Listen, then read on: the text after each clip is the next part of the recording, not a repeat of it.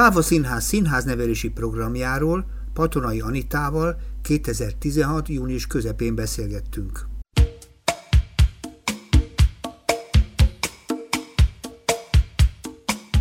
Patona Janita vagyok, és a foglalkozásom alapján színész drámatanár a Káva Ez is akartál lenni, mikor kislány voltál? Hát ez egy nagyon érdekes kérdés, mert mondhatom, hogy igen, csak akkor még nem tudtam megfogalmazni, hogy ezt így hmm. hívják, mert én színjátszással kezdtem az életem általános iskolába, és nagyon meghatározó hmm. élményeket kaptam az Arabona Diák színpadtól Győrben, és kilenc évesen kerültem oda, és máig egy Hát legalábbis levelezésben elég aktív közösség van a mai napig, és, és uh-huh. tudunk találkozni és leülni. Csak és a hallgatóknak mondom, az Arabona a maga idejében nagyon híres színházi csoport volt, ha jól emlékszem. Ez így van, és uh-huh. én mhm. tagja lehettem, és a másik pedig az volt, hogy nagyon meghatározó tanár egyéniségek vettek körül, mind az általános iskolában, mind a középiskolában, így aztán mindig is tanár akartam lenni, uh-huh. és aztán bekerültem az eltére történelem szakra, és ott találkoztam azzal, hogy van ilyen, hogy drámajátékvezetés, és ezt Gabnai Katalin tanárnő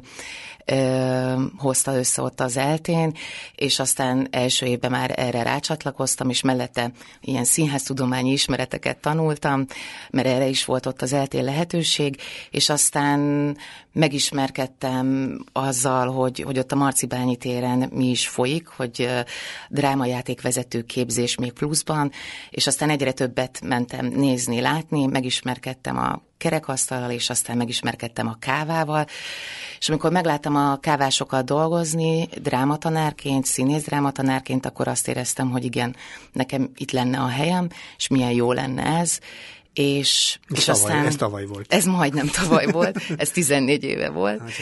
Hát, úgyhogy ez egy nagyon izgalmas folyamat volt, ahogy rátaláltam erre a foglalkozásra. Hát te most színész és drámatanár Így vagy. van. De azért tegyük a helyre, mert a színész ezt még tehát szerintem a hallgatók el tudják képzelni, bár az is egy érdekes dolog, hogy a ti kontextusotokban hogyan működik a színész.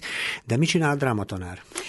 A drámatanár egy olyan személy, a mi gondolkodásmódunkban, aki szeret közösen gondolkodni a fiatalokkal leginkább, de most már vannak, van felnőtteknek szánt részvevő színházi előadásunk is, tehát most már felnőttekkel is szeretünk közösen gondolkodni egy adott témáról, amit azt gondoljuk, hogy fontos körüljárni, fontos megismerni, és nagyon jó lenne, hogyha véleményt tudnánk le. formálni. Drámatanár játszik? Játszik, vagy já, játszik, vagy és játszhat. Játszatja az embereket. Aha. Mind a kettő. Uh-huh. És hogy játékon keresztül... És miket játszat? Színdarabokat, vagy az életbe ellopott dolgokat? Miket? Hát mondhatjuk, hogy mindkettő, de amivel a káva foglalkozik, az az, az életből vett gondolatok. Azok Én a... még csak a drámatanárt kérdezem, hogy a káva mivel foglalkozik, az egy az következő következmény. Hát igazán a drámatanár, nagyon sokféle drámatanár létezik. Uh-huh. Van olyan drámatanár, aki színpadra visz előadásokat, uh-huh. és, és ezt egy angol Bolton nevű embernek köszönhetően tudjuk ezeket így szegmentálni, uh-huh. hogy mi is ez. De van olyan drámatanár, aki mondjuk tanít egy iskolában, iskolába, és játszik ön és társismereti gyakorlatokat, csapatot épít egy közösségből, uh-huh. és van olyan drámatanár is, aki történeteket visz a fiataloknak, és történeteken keresztül tudunk gondolkodni a fiatalokkal. Sőt, láttam olyan drámatanárt, amelyik az iskolában, például a történelem tanításban azzal segít, hogy próbálja a gyerekekkel együtt megidézni azt az időszakot, uh-huh. kort, amikor hogyan élhettek az egyiptomiak, vagy hogyan működött például akkor tájt egy normális manufaktúra. E, így van, uh-huh. tehát, hogy van olyan e, drámatanár is, uh-huh. vagy inkább azt mondom, hogy ő alkalmazza a drámás gondolkodást uh-huh. ezekben a, a tantárgyakban, akár a történelem, vagy akár a, az irodalomban is. Akkor te rendező, színházszervező is, vagy egyfajta fejlesztő is lehetsz ilyen szempontból, hogy belegondolunk. Hát mondhatjuk igen, de fontos az, hogy mindegyiknél ez a, egy improvizációra épülő dolog, tehát hogy ott, amikor a fiatalok csinálnak egy jelenetet, és akarunk fókuszálni egy-egy helyzetre, akkor akár ott rendezőként is jelen van az ember, de azt hiszem, amit az előbb mondtál, ez a fejlesztés, ez nagyon fontos, hogy hogy a fejlesztéshez mindig ott van nálunk az a pedagógiai cél, amin végig szeretnénk vinni a gyerekeket uh-huh. egy-egy történet kapcsán. Aha, arra is majd bele. Csak mindig az érdekel, hogy hogyan nézi a világot a drámatanár. Tehát, hát, hogy az fontos, rengeteg hogy... szerep van ebben a világban, és színházak vannak, hogy hogy nézi a világot? A drámatanár szerintem a a jó drámatanár Igen. kíváncsian szemléli a világot, és rá tud csodálkozni dolgokra, rá tud csodálkozni a körülötte lévő világra, és legfőképp az emberekre, vagy azokra az emberekre, akik megosztják vele a gondolatait. Aha. És akkor most kicsit kávázunk is, ugye, mert te a kávába kerültél, mondtad, hogy a kávásokkal. Én szerintem a hallgatók azért nem sokat tudnak sajnos, mert többet kéne tudniuk. Mi az a káva színház, és egyáltalán hogy találkoztatok ti? Nyilván azt az félig meddig említetted a Marcibányi téren, de mi ez a káva színház? A káva színház most már úgy hívja magát, hogy a részvevő színháza, uh-huh. és ez egy ö, olyan független színház, aki előadásokat tart délelőttönként fiataloknak, gyerekeknek, és most már esténként felnőtteknek is. Azért neveztük el részvevő színházának, mert hogy egyre inkább azt tartjuk fontosnak, hogy minél több teret tudjunk adni a részvevőknek, tehát a részvevő osztálynak, vagy a részvevő felnőtt közönség, közönségnek, és hogy együtt tudjunk gondolkodni velük, és hogy el tudják mondani nekünk a véleményüket, meg a gondolataikat. Ezt látossuk már kicsit a hallgatókkal, mert ezt mondjuk nehéz elképzelni most így. A gondolatai tetszetősek, de mi, mi, mi ebben a gyakorlat, hogy néz ez ki? A gyakorlat az annyi mondjuk elmondok egy ja. olyan dolgot, amikor egy osztály érkezik hozzánk, uh-huh. becsenget a Múszínházba, beengedjük őket, várakoznak ránk, és, és utána pedig fog, fogadjuk őket a mi színházunkba, amit a Múszínházban van, de van egy színháztermünk, amit a Múszínháztól tudunk bérelni, és ez a Káva műhely néven felvezetjük őket, és mutatunk nekik egy előadást, amit közben megállítunk, és akkor megkérdezzük, hogy na, ti erről a helyzetről mit gondoltok. Ez a színház olyan, mint minden más színház, függönyel az egyik oldal, a másik oldal mert lefúrt székekkel a hallgat, a nézők? E, nagyon jó kérdés, nem? Tehát, hogy egy fekete színháztermet kell elképzelni, uh-huh. ahol mi építjük még be a, uh-huh. a nézőteret is, dobogókkal, és, és hogy nagyon fontos, hogy, hogy ez egy kamara színház, tehát nagyon közel van, vagyunk mi színész, színészek a fiatalokhoz, és az is nagyon hangsúlyos, hogy mindig egy osztály vesz részt a mi előadásainkon, tehát egy olyan közösséget szólítunk meg, akik már valamilyen szinten ismerik egymást, és, és hát egy megpróbáljuk így ezekkel az előadásokkal akár a csoport dinamikát is megbolygatni, hiszen nem tudjuk, hogy az az osztály, aki érkezik, őket önálló ki a szószóló, ki a kevésbé hangos fiatal, és pont ezért ez egy nagyon izgalmas terület. Hát abban a szempontból is, hogy aki oda megy, az ki van szolgáltatva annak, hogy neki is kell működnie. Tehát ugye szemben a hagyományos színházzal, ugye a hagyományos színháznál bemegy az ember, és mondjuk mások kontójára másfél-két órát nézi azokat, akik közben izzadnak a színpadon. Itt viszont neki is be kell szállni a játszmába, ugye ez ilyen? Így van, egy közös izzadásra hívjuk őket. És ez így. kell, vagy csak lehet? Ö, nagyon fontos ez a kérdés is lehet. Azt mindig elmondjuk a fiataloknak, hogy, hogy adják meg a bizalmat, és hogy osszák meg velünk a gondolataikat, de nyilván nem kényszerítünk senkit uh-huh. arra, hogy elmondja. De egy idő után, tehát általában két és fél óra, három órások ezek a találkozások, ezek a színházi események, uh-huh.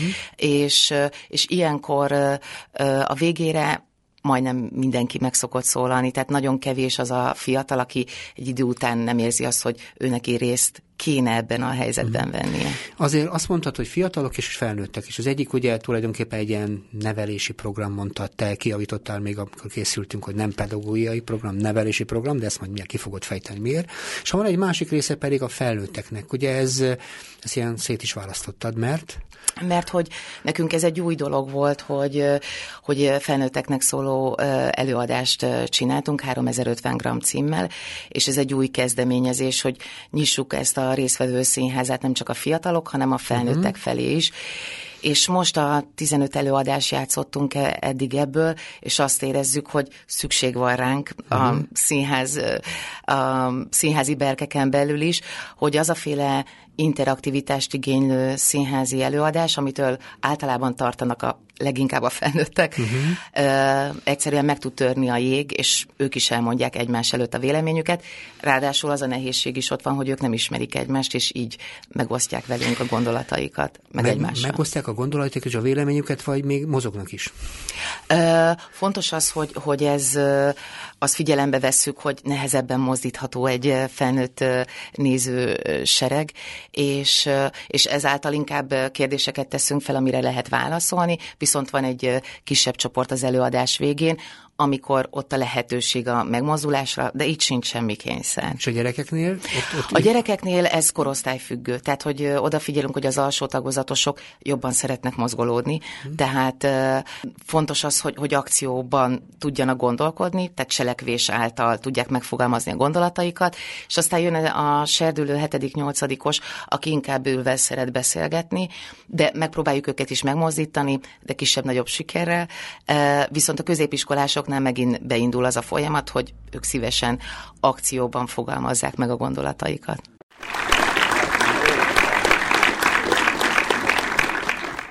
A Kapocs Ifjúság Segítő magazinban Patonai Anitával, a Káva Színház színház nevelési programjáról kezdtünk el beszélgetni, pontosabban leginkább először róla, hisz ő drámatanár és színész, és nagyjából azt raktuk össze, hogy hogy lett az. Tulajdonképpen kiválasztódott, úgy is lehetne mondani, valahogy oda sodródott, és ott is mutatta meg magát, leginkább ott fedezte fel azt, hogy hol az ő szerepe, és arról is beszélgettünk, hogy hogyan működik ez a Káva Színház, ami most már nem igazán klasszikus színház, hanem a úgynevezett résztvevők színháza, és ugye az, hogy hogyan működik a részvétel, arról elkezdtünk egy kicsit pedzegetni, ugye másként működtök a fiatalokkal, és másként működtök a felnőttekkel.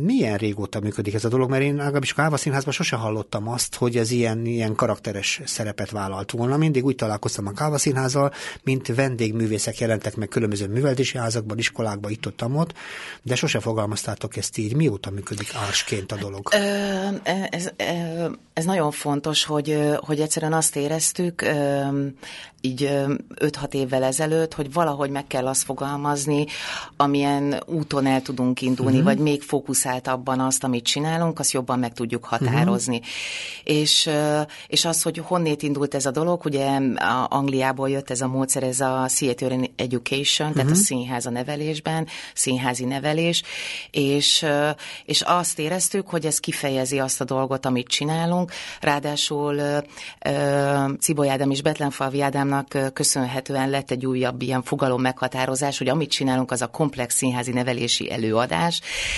Viszont azt éreztük, hogy mi egyre inkább elindulunk a fele, hogy, hogy a néző legyen a fókuszban, uh-huh. és hogy egy olyan néző, aki részt vesz. És innétől kezdve ez a fogalom meghatározás, a résztvevő színháza, ez a egyik kolléganőm, volt kolléganőmhöz, a Romankovics Edit nevéhez fűződik, és, és hogy ez a közös gondolkodás, most viszont ott tartunk, hogy akkor ezt majd lassan definiálni is kéne, hogy most már mit értünk ez alatt a hosszú idő alatt. Érdekes, mert minden színház valahol kialakítja, ráadásul az ilyen közösségi színházak, mert hiszem ti végül is ilyenek Igen. vagytok, kialakítja a saját nyelvét, és a saját nyelvezetéhez hozzá kapcsol egyfajta filozófiát, uh-huh. fajta működési logikát, és sokfajta színházal van módunk találkozni. Szerencsére Magyarországon azért vannak már színházak, elég jó színházak, sokféle felfogással, és szerte a világban ilyenek, és egy kicsit nekem az hasonlít. A régi-régi ilyen off-off színházakban voltak ilyenek, amikor szerencsétlen színész, színész, színészek ugye az volt a feladatuk, hogy ijesztegessék a szegény nézőt, és akkor ilyen kergetésekben vettem részt annak idején. Tehát tulajdonképpen mindent az volt a cél, hogy aktivizálják valahogy a nézőt. Uh-huh. Ti pedig nem egyszerűen aktivizáljátok, azt mondjátok, hogy a színház része. Tehát láttam ilyen előadást a stúdiókától is, amikor a vojceket játszották, uh-huh. az például a közönség között zajlott le. Tulajdonképpen is azt a fajta bizarr falat próbálta kicsit kockáztatni, ami a végül is ott van a színész és a nézők között. Mm. Ez egy ilyen, ilyen, ilyen fajta ki nem mondott megállapodás arról, hogy ő működik, én meg ugye ennek az hatása alá keveredek, és akkor ettől lesz valami színházzá. De ti pedig azt mondjátok, hogy ezt a vonalat átlépjük, és azt szeretnénk, hogy ez a hatást, azt dolgozzuk fel, legyen benned változás, történjen benned változás. Így van. Jól fogalmazom? Igen, és az fontos, hogy megszólítjuk a nézőket. Mm. Tehát ne, nem csupán arról szól, hogy, hogy akár a térrel való játék, hogy minél közelebbről tudják szemlélni az eseményeket, hanem, hanem akár abból a személyből, akit éppen játszunk, hogy abból a szerepből megszólítjuk a részvevőket, és akár elmegyünk a provokálásig, hogy na erről a helyzetről uh-huh. mit, mit gondolsz, akár nekem van igazam, vagy nem, uh-huh. vagy neked mi a hozzáállásod ehhez a témához. Ez egy, ez a hozzáállás megfogalmazás is egy nagyon fontos része most már a részvevő színházának, hogy azt mondjuk, hogy nem is figurákat építünk, hanem hozzáállások teremtődnek meg a színpadon egy-egy szereplő által. Nagyon nehéz, amiről beszélünk, ugye, mert legyünk őszinték, ha körülnézünk szerte a világban, egy nagyon közös világban vagyunk. Tehát tulajdonképpen az emberek ezerrel megfontolják, hogy mi, mikor szólalnak meg, nem szoktunk jó járni, ha megszólalunk. Tele van a világ olyan fajta kudarc élményekkel, legalábbis most azt hiszem a közelmúltunk csak erről szól, hogy nem jó megszólalni, ennek következményei vannak. Ti pedig elvárjátok. És azért kérdezem, hogy ez, ez hogyan történik, mert ugye önmagában azt gondolom, hogy elmegy ilyen helyre, ez egy másik világ. Uh-huh. Itt az emberben működik egy csomó belső ellenállás, hogy muszáj-e megszólalni. Hogy van ez? Ö, igen, ez a muszáj megszólalniból, amit az előbb is már említettem, hogy nem muszáj, vagy lehetőség, de minden egyes alkalommal elmondjuk a fiataloknak, hogy, hogy nincsenek jó meg rossz válaszok. Itt uh-huh. azok a válaszok az érvényesek, amit ők gondolnak. És ez egy furcsa fal, a, amit kapnak akár a, az iskolai rendszerből, vagy akár a, valaki az otthonról hozott dologból, hogy, hogy egyféle dolgot lehet, hogy igen és nemmel lehet válaszolni egy dologra, és itt meg azt kínáljuk, hogy mi tényleg arra vagyunk kíváncsiak, amit te erről a helyzetről gondolsz. És ez az igen, vagy hogy, hogy, hogy egy szabad utat kapsz, és hogy gondolkodj velünk, ami mostanában erre nincs sok idő például, de, de mi ebben hiszünk, hogy abban a két és fél-három órában, amíg együtt vagyunk, és akár, akár egy másfél vagy két perces csendet kivárva meg fog szólalni valaki, mert nem sietünk sehova szerencsére. Már ha vannak szavaink, mert nekem, nekem az a gondom, hogy tulajdonképpen a vélemények megfogalmazására, hogy hogyan látok és gondolok valamit, arra nincs gyakorlatunk, mm. nincsenek szavaink. Mert csomó embernek nincsenek elégséges szavai a saját véleményéhez, ahhoz, hogy meg tudja ezt rendesen fogalmazni. Tehát eh, én ez egy nagyon alapvető kérdés szerintem a mai világ emberének, mm.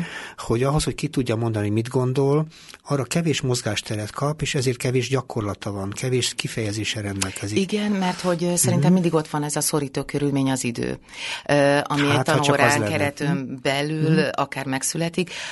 Többször szokták fiatalok azt mondani, hogy hú, a, itt van a számom, de nem tudom nagyon megfogalmazni, vagy az, hogy hogyan is fogalmazzam meg, mert nem találom a megfelelő mm-hmm. szót, és csak annyit jelzünk vissza, hogy figyelj, van idő. És akár egy-egy kérdésre tudjuk segíteni, hogy hogy ki tudja azt mondani, mert hogy elindult a gondolkodás, uh-huh. hiszen ő meg akarja fogalmazni, de akár vagy nincs az a szókincs, vagy nem áll a rendelkezésére egy olyan aktív szókincs, ami, ami könnyebbséget okoz neki, hogy megfogalmazza gondolatait, vagy, vagy nincsen erre szocializálva, hogy megkérdezték a véleményemet, és ez akár egy, ezt a blokkot meg kell, hogy uh-huh. vagy át tudja lépni ezt a blokkot. Igen, csak a kommunikációnknak vannak olyan eszköze, ami ugyancsak viccesen, de dramaturgiailag leírható. Tehát ezek a szociodrámák, uh-huh. vagy egyéb rokontárgyak, ami a színházatok rokon rokon, rokon okay. műfajai, azok mindegyiken mutatja, hogy én nem tudom elmondani, de megmutatom, hogy milyen. Ezt uh-huh. mondjuk a szakirodalom szimulakrumnak hívja. Tehát, hogy, hogy én lemozgom, megmutatom, uh-huh. elutánozom, ez,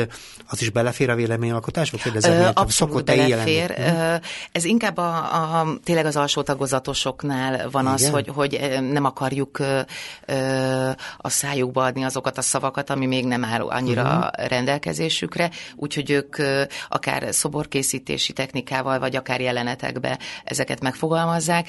A, én a, azt érzem, hogy a felső tagozatosoknál nincs akkora késztetés arra, hogy ők mozgásban megfogalmazzák. Uh-huh. Egyszerűen a, most éppen nőnek, fejlődnek, nem uh-huh. tudnak mit kezdeni, mi ez a test, amiben benne uh-huh. vannak. Tehát ez inkább ez is ilyen korosztály. És a felnőttek?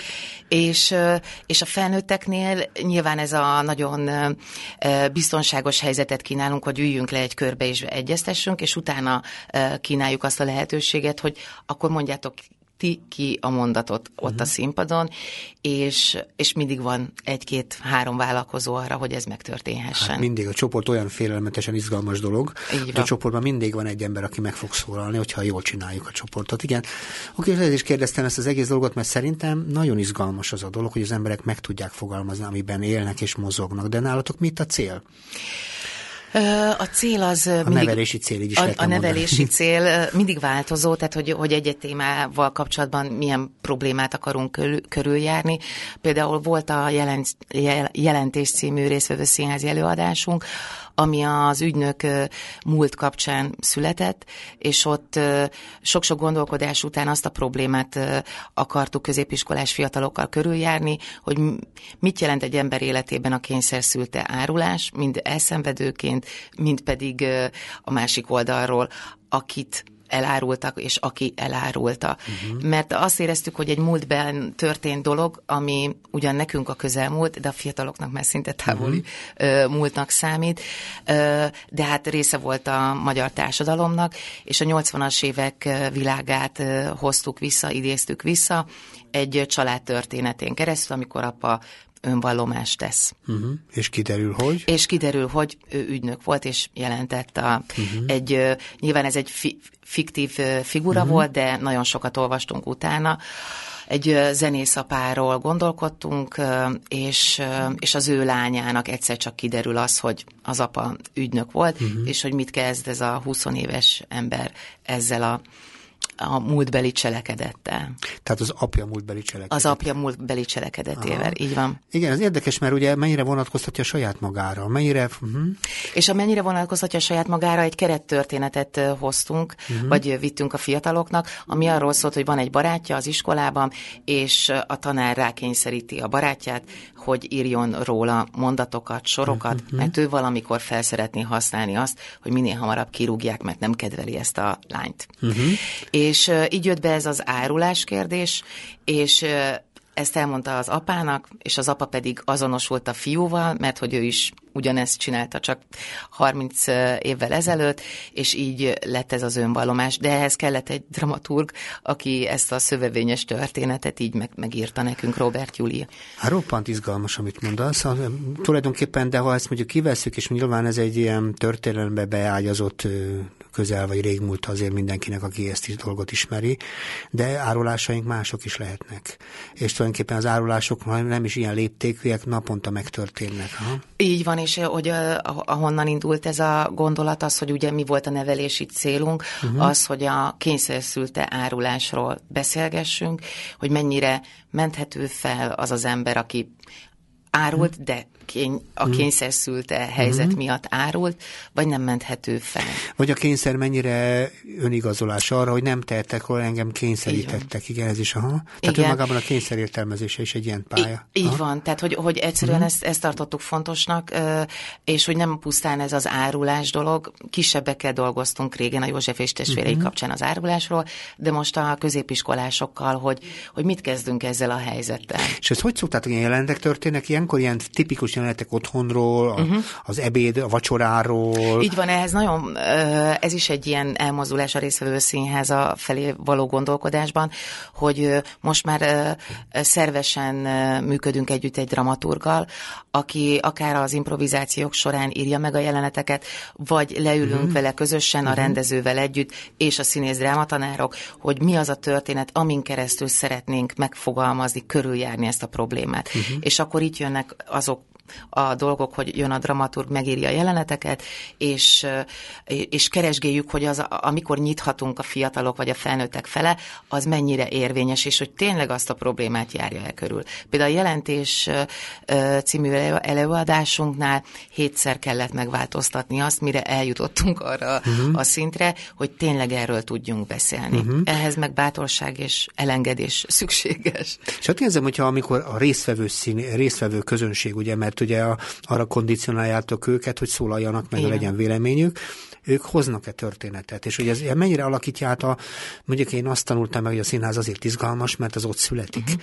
És nyilván bármennyire dramaturgilag meg van ágyazva egy uh-huh. előadás, azért az mindig másként alakul, hogyha közben van, ráadásul résztvevők is megszólalnak. Hogy történik ez a példa az árulás színén, szintjén is, olyan, hogy én tudok viszont egy másik történetet, mondja valaki. Van, ilyen? van olyan lehetőség, uh-huh. tehát hogy a, a végén, amikor eljutunk a 2016-ba, és megkérdezzük a fiatalokat, hogy mit kezdjünk ezekkel az ügynökaktákkal, uh-huh. és, és ott van az, hogy, hogy mindenféle válasz érvényes, hogy van, amikor bejön és azt mondja, hogy ez a kukába való, vagy visszakerül, vagy kerüljenek uh-huh. vissza a levéltárba, vagy valamelyik fiatal fogta és kiosztotta uh-huh. ezeket a jelentéseket, hogy mindenkinek. És azt mondjuk, hogy mindegyik lehetőség érvényes. Uh-huh. Tehát ilyen szempontból nem kötjük meg, hogy, hogy most uh, hogyan gondolkodjanak, uh-huh. hogy szerintünk ez és ez a uh, jó uh-huh. gondolkodás, hanem azt mondjuk, hogy teret adunk ezeknek a lehetőségeknek.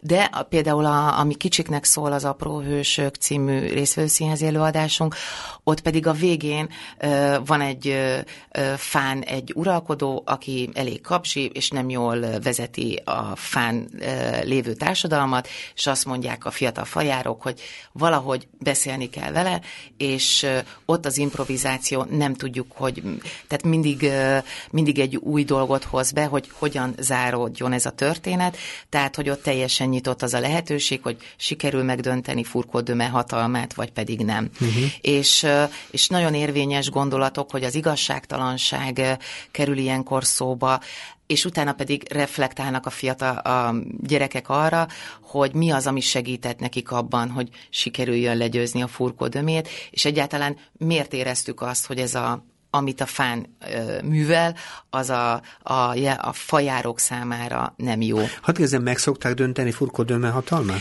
És többnyire igen, furkodöme így elvész. Ami, ami viszont fontos, hogy, hogy az, hogy, hogy kicsit máshova helyeződnek a hangsúlyok, hogy miért. Tehát amikor a gyerekek fejtik azt, ezt a tettet, hogy megdöntötték a hatalmat, hogy valamelyik osztálynál az a hangsúlyos, hogy a, az, hogy összefogtunk, uh-huh. és hogy, hogy egyet gondoltunk, de valahol azt mondják inkább, hogy az igazság az igazság összeroppantotta ezt a vezetőt, és hogy, hogy uh-huh. elmertük mondani az igazságot, tehát ott inkább a, igen, az igazság, valahol a bátorságot emelik ki, tehát hogy ilyen szempontból más és más ez Keresjük, a... hogy mikor jó ez a dolog, tehát mi a kimenetele, mi, mi itt a jó kimenetel, például felnőtteknél és gyerekeknél is, hogyha már ne, belecsúsztunk a gyerekekbe. Mi akkor vagyunk elégedettek, igen? Eh, amikor eh, kimennek a mi színházunkból, színházunkból, és, eh, és egy csomó kérdésre nem kapták még meg a választ, uh-huh. és elgondolkoznak ezeken a kérdéseken. Uh-huh, értem.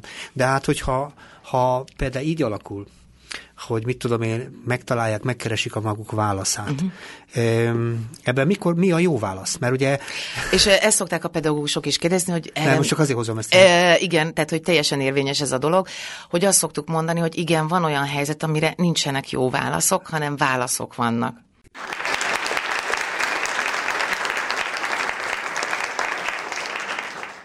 A Kapos Ifjúság magazinban a Káva Színház színház nevelési programjáról kezdtünk el beszélni Patonai Anitával, és itt összecsúsztunk mindenre, mégpedig az, hogy a drámatanár és tulajdonképpen színész is, és belecsúsztunk abba a világba, hogy ez hogy működik, hogy működik tulajdonképpen a színház nevelési program, ami most már ugye karakteres olyan a Káva Színház, mert az a neve a résztvevők színháza, rövidítve ARS, ami arról is szól, hogy minden egyes előadásukban fontos az, hogy a belépő közönség az legyen fiatal vagy idősebb is, bekapcsolódhasson azokba a folyamatokba, amit együttesen feldolgoztok, uh-huh. ami azt is jelenti, hogy elmondhatja véleményét, talán javaslatokat is tehet. Tehát tulajdonképpen való az a cél, hogy ennek a címén feldolgozzatok egy közös témát, és változás lehessen benne, lehessen egy olyan fajta alkalmas lehetőség, hogy megtanuljon fogalmazni, megtanulja kifejezni a álláspontját. Valahogy így próbálom sumázni, és ebben neked fontos szereped van, mint drámatanár, abban az értelemben is, mert kicsit menedzseled is a uh-huh. történeteket, kicsit orientálód is, kérdezel is, tehát bizonyos szempont irányítod, tehát ilyen vezető, műsorvezetőszerű szerepez valahol. Igen, vagy mi valahogy úgy szoktunk fogalmazni, hogy mi egy felület vagyunk,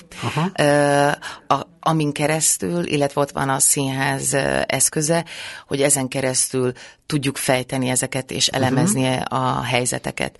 És az, hogy arról mit gondolunk, arra meg időt hagyva tényleg végig tudja az ember gondolni, hogy mi a hozzáállás ahhoz az adott témához. Most pontosítsuk, ez egy színház, ami azt Igen. jelenti gyakorlatilag, hogy van neki egy helye, ez Igen. mondjuk a, a Múszínházban. Múszínházban, a Körösi József utcában, a 11. kerületben, Igen. ott szoktatok játszani, Igen. és amit lehet tudni, még ezen kívül mentek. Így van, a, a, a, a, nem csak a hívnak, van egy olyan lehetőség, amikor pályáznak ránk, és így nagyon minden évben el tudunk jutni Mindszentre mhm. például, uh-huh. ami egy nagyon fontos pontja minden évben a, a kávának, illetve most volt a Szélmalmok nevű projektünk, amikor három településen, Hódmezővásárhelyen, Mincenten és Székutason dolgoztunk helyi fiatalokkal, és ott például egy olyan drámatalanári helyzetbe kerültünk, amikor előadást készítettünk uh-huh. a, ezekkel a, a általános iskolás gyerekekkel, és elhoztuk a Múszínházba, és itt megmutattuk azt, a, azt az előadást, amit egy hét alatt készítettünk uh-huh. el, és azokon a történeteket mutattuk meg, amin keresztül így gondolkodtunk egy Hát szeptembertől kezdődő és áprilisban záródó folyamatban. Akkor azért tegyük helyre, ez egy színház, amiben Így van. ben alkalmazottak vannak, színészek vannak, és színházvezetők. Igen. Vagytok hányan? Vagyunk tizen. Ez egy pici kis csapat. Ez egy pici kis csapat. Aha, és akkor rendszeresen elérhetők vagytok, és itt különböző előadásokon. Tehát, hogyha valaki például rátok kíváncsi lenne, és mondjuk arra lenne kíváncsi, hogy lásson előadásokat, uh-huh. vagy mondjuk valami oda bekapcsolódjon, annak az a módja, hogy? Hogy uh, ír Német Edinának, ott van a Káva Színház honlapján Német Edina neve, Igen. hogy meg lehet uh, nézni úgy is az előadásainkat, hogy megfigyelőként, tehát, hogy be kell jelentkezni, és nagyon nyitottak vagyunk arra, hogy utána lejjünk beszélgetni arról, hogy mit látott, mit gondol erről a dologról, tehát amikor fiatalokat is megnézheti, hogy hogy dolgozunk, illetve ugye van a felnőtteknek szóló előadás, és az pedig a Múszínházon keresztül lehet majd ősszel foglalni jegyeket. Értem, mert csak ősszel. A, a, most most, ősszel, most már nyári szünet lesz. Hát készülünk, a, tehát a nyáron ö, van azért pihenőidő, hogy feltöltődjünk, és mm. ugyanolyan kíváncsian érkezzünk meg szeptemberben, mint amilyen kíváncsiságot megkíván egy ö, drámatanári lét. És ami fontos, igen, hogy, hogy hogy utána pedig most a nyári folyamatban pedig előkészületek zajlanak az uh-huh. új mhm. felnőtt előadásunkkal kapcsolatban, illetve évközben pedig készül még két új részvevőszínház előadás. Oké, okay, és még az, az is kíváncsi, az úgy tudom, hogy ráadásul képzés is csináltok. Így van. És annak pedig majd június 30-án jár le a határideje. A Káva stúdió, tehát volt egy nulladik évfolyamunk, amikor kipróbáltuk azt, és megnéztük azt, hogy milyen folyamaton uh-huh. keresztül kéne menni egy olyan fiatalnak, aki érdeklődik a, a színészlét iránt, illetve érdeklődik a tanárság iránt is, a drámatanárság iránt is, és most egy két éves folyamatot hirdetünk, tehát egy olyan képzést, ami két hetente pénteken fog megvalósulni, és minden évnek a vége fele részvevő színházi előadás készül a fiatalokkal, első évben még velünk játszanak, uh-huh. és utána pedig a második év végén pedig már önmagukban, de hogy a mi gondolkodásunk. És éles közön, de az első év végén is az éles közönség, a, megyünk a fiatalokhoz. Aha. Még nem tudjuk, hogy melyik korosztályt választjuk, mert hogy ez egy közös döntés lesz már. Ez az első ilyen képzés? És ez az első ilyen képzésünk, így van uh-huh. és hát izgalmasan várjuk mi is ezt a feladatot, de fontos az, hogy azok a tapasztalatok, ami úgymond a nulladik évfolyamon megtörténhettek, hogy leültünk, végigbeszéltük, hogy tényleg mi, mi, mi az a képzés, ami kell, és pont ezért az egy évet nem tartottuk elégnek, mert uh-huh. a nulladik évfolyam egy éven keresztül dolgozott velünk, hanem azért tettük azt, hogy két éves legyen ez a folyamat, és uh-huh. hogy ez nyilván egy elköteleződés, és hogy ez most fizetős is, mert az első az ingyenes volt, és a kávának a összes többi előadása is ingyenes még, uh-huh. de hogy ezt, ezt most fizetősre éreztük, hogy min, mindenféle szinten ez a, az elköteleződés, ez beindulhasson. Uh-huh. És akkor cél, hogy ezekből a emberekből, akik hozzátok kapcsolódik, zömében nyilván fiatalok lesznek. Igen. Két év után színész dráma tanárok lesznek, legalábbis a ti papírotok szerint. Így van, mert uh-huh. hogy ez nem egy akreditált képzés uh-huh. még, de mi azt gondoljuk, hogy két év alatt és aztán utána űzve gyakorlatban ezeket a gondolatokat, amit ott megtapasztal, illetve elméletben megért, meg végig gondol, uh-huh. hogy azt gyakorlatban még inkább el tudja sajátítani. Uh-huh. Nagyon izgalmas. Kiket vártok? Kik jelentkezzenek? Mert még van egy pici idejük, ha néhány napjuk Így van, van, még van 16 napjuk jelentkezni, mert hogy janu, janu, január, június 30-án záródik a jelentkezés. Olyan fiatalokat, és most megmondom őszintén, hogy me, kiva, vagy megtalálható a honlapon is, hogy, hogy a 19-től 23 éves korig, de nem tudom pontosan, hogy a születési dátumot adtuk meg, hogy honni, mettől meddig jelentkezhetnek a fiatalok. Tehát, és azért is gondoltuk fontosnak ezt, a, életkort. ezt az életkort, mert hogy hogy az, hogy már valamennyire kint a középiskolából, de még azért lehessen azokat a tehát, hogy a képzési felületben, hogy kérdéseket tudjanak még feltenni önmaguknak, meg nekünk is. Ez szép dolog, csak ugye ez egy nagyon változó életkor, azt legyünk őszinték. Tehát ebben nagyon sok minden megtörténik, szerelembe esünk, gyerek is lesz előbb vagy utóbb, uh-huh. mindenféle dolog megtörténhet, de drukkolók, hogy a két évet kibírják. Hány emberre? Hát körülbelül 12-15 ember uh-huh. lesz a végén, aki bekerülhet ebbe a folyamatba. Mert felvételi lesz? Így van, több körös is. Az, uh-huh. e, az első az a, a arról fog szólni, hogy a motivációs levelek alapján szűrni fogjuk a, az embereket, és akkor nem mindenkit tudunk így behívni, és utána pedig lesz egy elbeszélgetés, és az elbeszélgetés után pedig egy workshopon tudnak részt venni, amikor uh-huh. az egész kávának a csapata jelen uh-huh. lesz, és utána fogunk leülni, és akkor választjuk ki ezt a 12-15 ember. Ez egy káva nevelési központ lett hirtelen a dologban, nem is színház, hanem színház nevelési központ. Igen, ez olyan, mintha az ember azt a tudást, tudást, amit most a Káva most lesz 2016-17-es évadban 20 éves, uh-huh. és hogy az a féle gyakorlati tudás, illetve nagyon sokan sokfele tanítanak ö, ö, egyetemen és főiskolán, hogy, hogy meglegyen az a saját képzésünk, ami, ami azt gondoljuk, hogy most már megérett arra, uh-huh. hogy tovább tudjuk adni. Honnan van a forrás? Mert ugye most nem a fizikai, nem a pénzről beszélek, mert szerintem azt hagyjuk a helyén, inkább, és minél több érkezem meg, hogyha ez érdemben fontos, hanem inkább az, hogy honnan van a társadalmi bázis, az információs, van-e egy saját célközönségetek például, van-e állandó káva közönség példa, ezek érdekelnek engem, mert ugye előbb minden világ kialakítja a maga személyes környezetét, hogy nektek megvan ez? Ö, a, először a gyerekekről beszélek, hogy már egy nagyon uh-huh. jelentős iskolai bázis van, uh-huh. akik folyamatosan érdeklődnek, és, és szurkolnak, hogy melyik életkornak fogjuk uh-huh. csinálni az előadásokat, és mindig mondják, hogy első-másodikosoknak is legyen, meg igazán, uh-huh. hogy minél inkább a elsőstől a 12-es korosztályt uh-huh. le mhm. tudjuk fedni, úgyhogy erre nem panaszkodunk, tehát nagyon aktívak az iskolák, és nagyon szívesen uh-huh. hozzák hozzánk az osztályaikat, és mivel most kezdtük a, a felnőtt bázist építeni, ezért azt gondolom, hogy most, amikor elkészítjük a második felnőtt előadásunkat,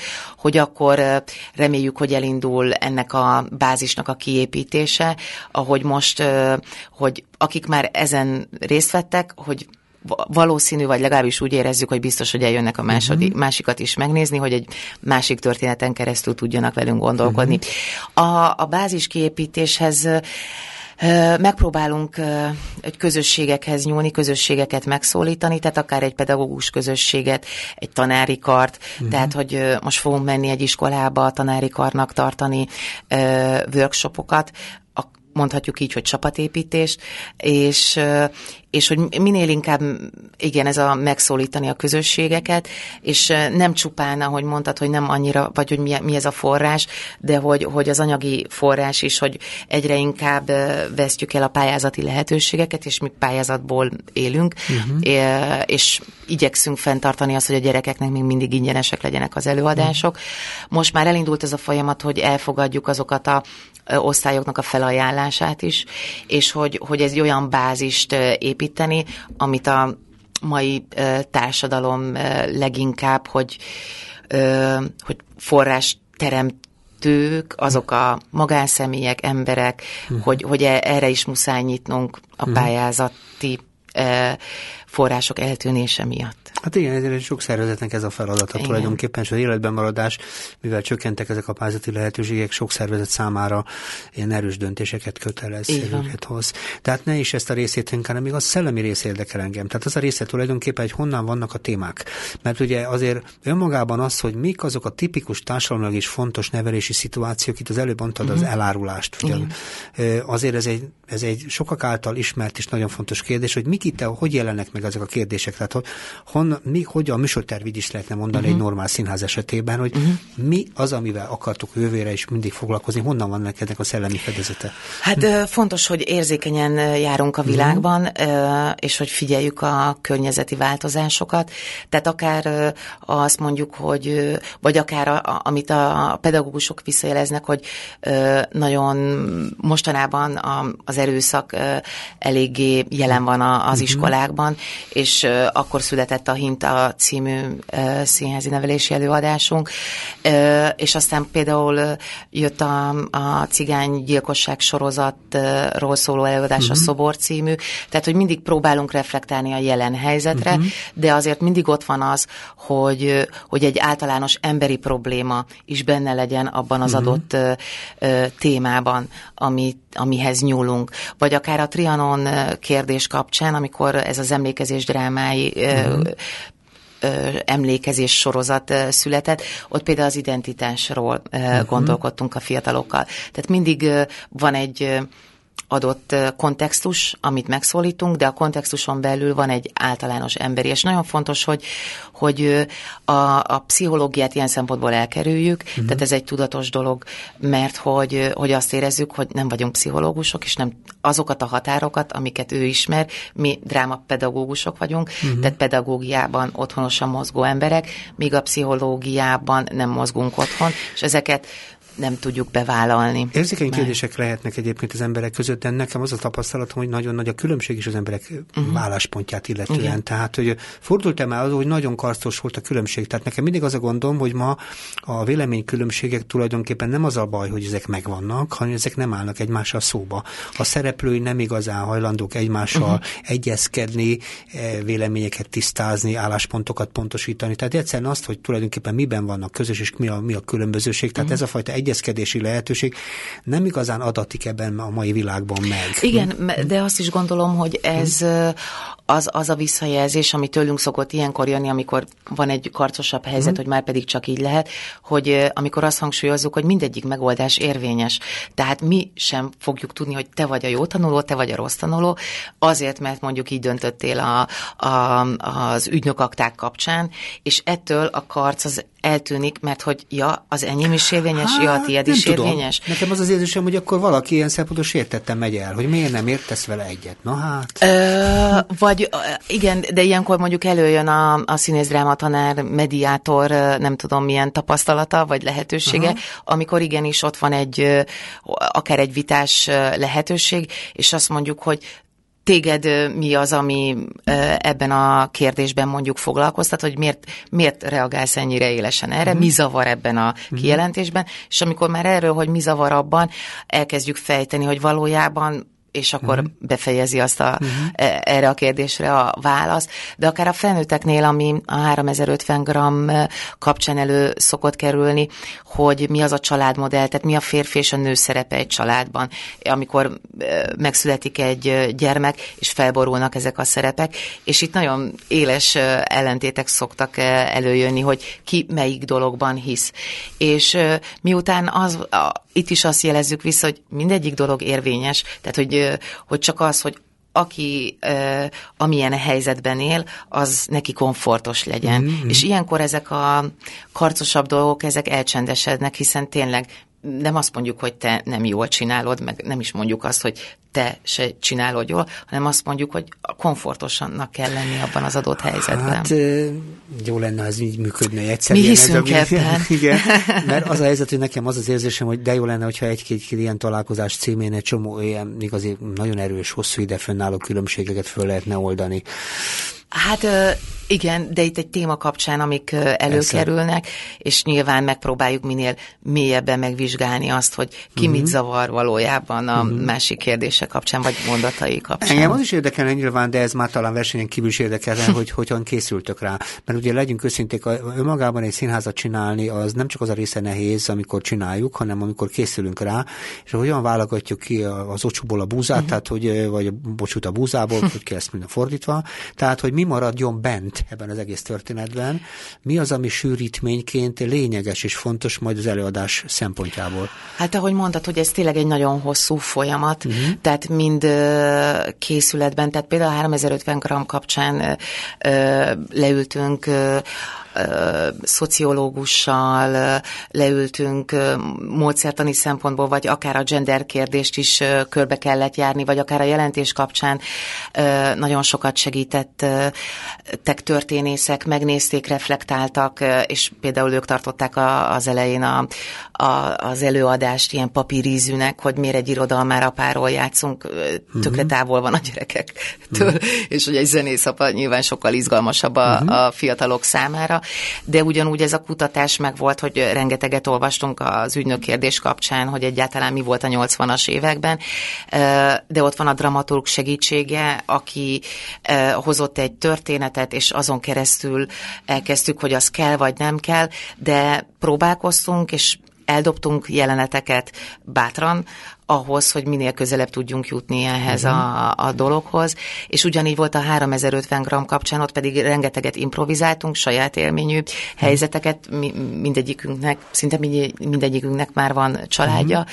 és azokból hoztunk, de nyilván nem magunkról akartunk játszani, hanem érvényes hozzáállásokat akartunk képviselni egy házastársi helyzetben, és, és a, a, a tanácsadók fellépése is nagyon fontos volt mindannyiunk életében, uh-huh. És ezáltal született meg Zsolt és Gita szerepe is, vagy akár Egon szerepe is, de uh-huh. majd, hogyha valakit kíváncsivá tette, nagy szeretettel várjuk. November 6-án, jól emlékszem, akkor Igen? van az előadásunk vasárnap. Igen. Igen, és még egyszer mi a címe? 3050 gram. Tökéletes. Egyébként azt gondolom, hogy azt érzékelem, hogy ti nagyon jó jártok, amikor készültök. Így Tehát aki erre a dologra készül, bármilyen témában is, szereplőként végig gondol minden összefüggést, ami arra a témára kapcsolódik, ahhoz a témához kapcsolódik, ezért érdekes, amiről itt az Igen, beszéltük, a, hogy mi a, mi a fedezete egy-egy újabb-újabb témának. A, a, ami nehézség még, uh-huh. hogy, hogy az embernek meg lesz a véleménye egy idő után, hogy szerintem uh-huh. ez a jó.